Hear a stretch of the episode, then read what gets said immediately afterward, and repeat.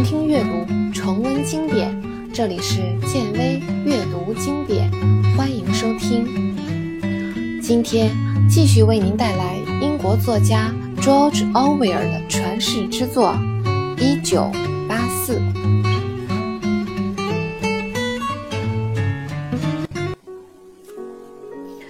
温斯顿吓了一跳，他急忙抬起了头，正是那位姑娘。只见他摇了摇头，警告他不要出声。接着，他拨开前面的树枝，沿着那条狭窄的小路，引领着温斯顿走进森林深处。看得出来，他以前常去那里，因为在经过那些沟沟坎坎时，他躲闪的动作熟练而又敏捷。温斯顿握着那束花。紧紧跟在姑娘身后，此时他的第一个感觉就是放心。在他前面走动的那个身影，健康而苗条，腰间还束着一条大红色的腰带，腰带宽紧适当，正好露出了臀部的曲线。看到这里，温斯顿感到自惭形秽。即使到了这一刻。他只要回头看一眼温斯顿，很可能就会中途退缩。空气里甜蜜的气息和郁郁葱葱的树叶让温斯顿有些不自信。当他走在从车站出来的路上时，五月的阳光照在他身上时，他觉得自己全身肮脏，脸色苍白。皮肤的每一个毛孔里都填满了伦敦的煤烟和尘土。他突然想到，至今为止，他可能从来没有在光天化日之下见过花。后来，他们来到了他提到的那根枯木边，他往前一跃，拨开密密麻麻的树枝，带着温斯顿来到了一个天然的小空地。那块狭小而多草的土墩，四周长着高高的树苗，被遮挡得严严实实。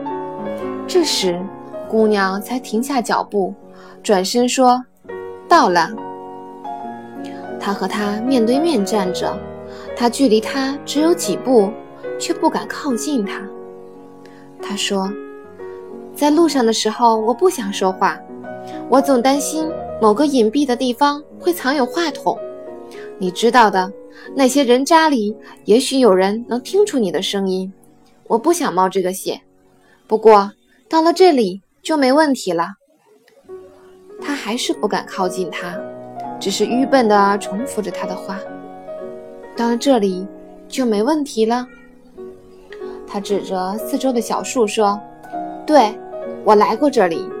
你看这些树苗。”根本没有可以藏话筒的地方。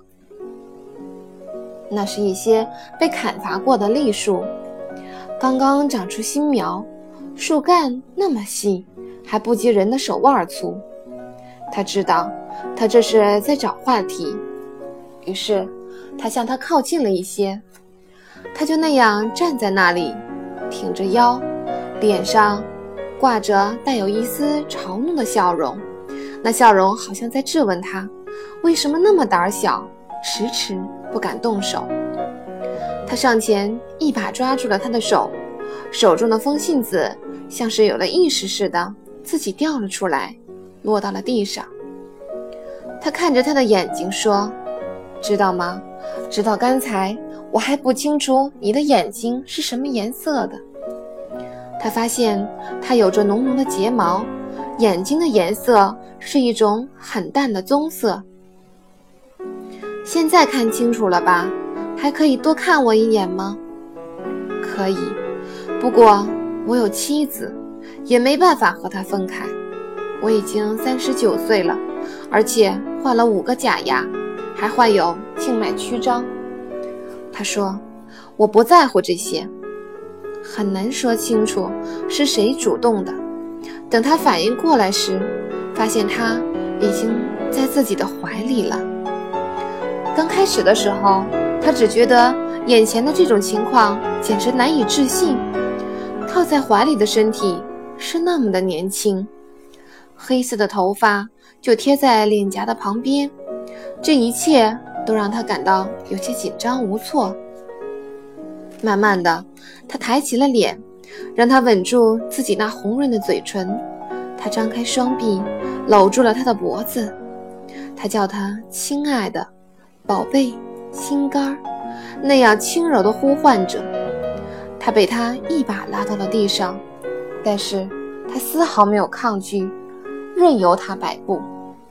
其实他没有没有感觉到肉体的快感，对于这种肌肤上的亲密接触，他只感到了一种不真实和难以抑制的骄傲。事情来得那么突然，他心里一点儿准备也没有。她那么年轻，那么美丽。这一切都让他不知所措，惊慌不安。他的生活中已经很久没有女人出现了，他也不知道为什么会把自己的生活搞成这样。他坐起身来，伸手捡出头发里的一朵风信子，然后双手搂住了他的腰，靠坐在他身边。那姑娘说：“亲爱的。”别担心，也用不着着急。整个下午，这个地方都只有我们俩。那次集体郊游时，我迷路了，才发现的这个地方。你看，这里非常隐蔽，是吧？如果有人靠近，一百米以外就能听得到声响。温斯顿问他：“你叫什么？”乔利亚。我可是知道你的名字，你叫温斯顿，温斯顿·史密斯。你怎么知道我的名字？从哪儿打听到的？亲爱的，打听这种事情我是很在行的。告诉我，在给你传纸条之前，你对我的印象是怎么样？他不打算撒谎，在他看来，在开始的时候就把最坏的展示给对方。也是爱的一种表达方式。我恨你，我一见你就想先把你强奸了，然后再杀了你。说实话，他说，两个星期前我见到你时，还想捡块石头打烂你的头，你知道吗？我以为你是帮思想警察做事儿的。姑娘听了他的话，认为那是对他伪装的一种赞赏。开心的哈哈大笑起来。真的，你真的把我和思想警察想到一块儿去了？嗯，也不完全是。可是你年轻、健康，又那么活泼，这样的外表让我没办法不那么想。你知道的。你觉得我应该是个优秀的党员，有纯洁的言行，游行、口号、旗帜、竞赛。集体郊游就只会搞这一类的东西。对于你，我会逮到机会就对外揭发，说你的思想有问题，趁机把你干掉。对，我基本上就是那么想的。你也知道，现在的年轻姑娘大多数都是那样。你会这么想，都是这个东西搞的鬼。姑娘说着，把那条代表少年反性同盟的大红色腰带取了下来，随手扔了旁边的树枝上。随后，她好像想起了什么，从上衣口袋里翻出一块巧克力，掰成两半，分给温斯顿一块。巧克力的外面包着一层银色的纸，光是闻味道，温斯顿就知道这种巧克力。并不常见，它的颜色也和平时见到的巧克力不大一样。普通巧克力颜色是深棕色的，可这块则是黑亮黑亮的，吃到嘴里味道也很特别，有点儿像是烧垃圾时的那种烟味儿。他觉得自己好像什么时候曾经吃过这种巧克力，这种特殊的味道勾起了他的某种记忆。感觉虽然很强烈，萦绕不去，但是他始终没办法清楚地想起来。这玩意儿你是从哪儿弄到的？他问道。黑市上，他满不在乎地说：“看吧，这就是我的本来面目。我就是那种擅长玩把戏的姑娘。我做过少年侦察团的团长，每星期我都在少年反性同盟义务服务三个晚上。为了贴他们那些乱七八糟的宣传品，我几乎跑遍了伦敦的大街小巷。我还在游行中举过大旗呢。我什么时候都是笑呵呵的。”干什么都和大伙一起，从不当缩头乌龟。没办法，只有这样才能保护自己。巧克力已经在温斯顿的舌尖上融化开了，那味道棒极了。只是那个记忆依旧在脑海里徘徊，感觉就像是从眼角看东西一样。你能感到它的存在，却又无法确定。温斯顿决定把这个折磨自己的记忆扔到脑后去。他知道，那是有关他曾经做过，而且已经无法挽回的事情。你那么年轻，他说，看起来得比我小十几岁。就我这样的人，你看中什么了？应该是你脸上的东西吧。我想试试运气。对于那种不属于他们的人，我能很轻易地看出来。我看到你的时候，就知道你就是那种人。你反对他们，很明显，他们指的是中心党。他在谈到这件事的时候，语气是愤恨和嘲讽的，这让温斯顿很不安。尽管他心里清楚，现在自己待的地方很安全。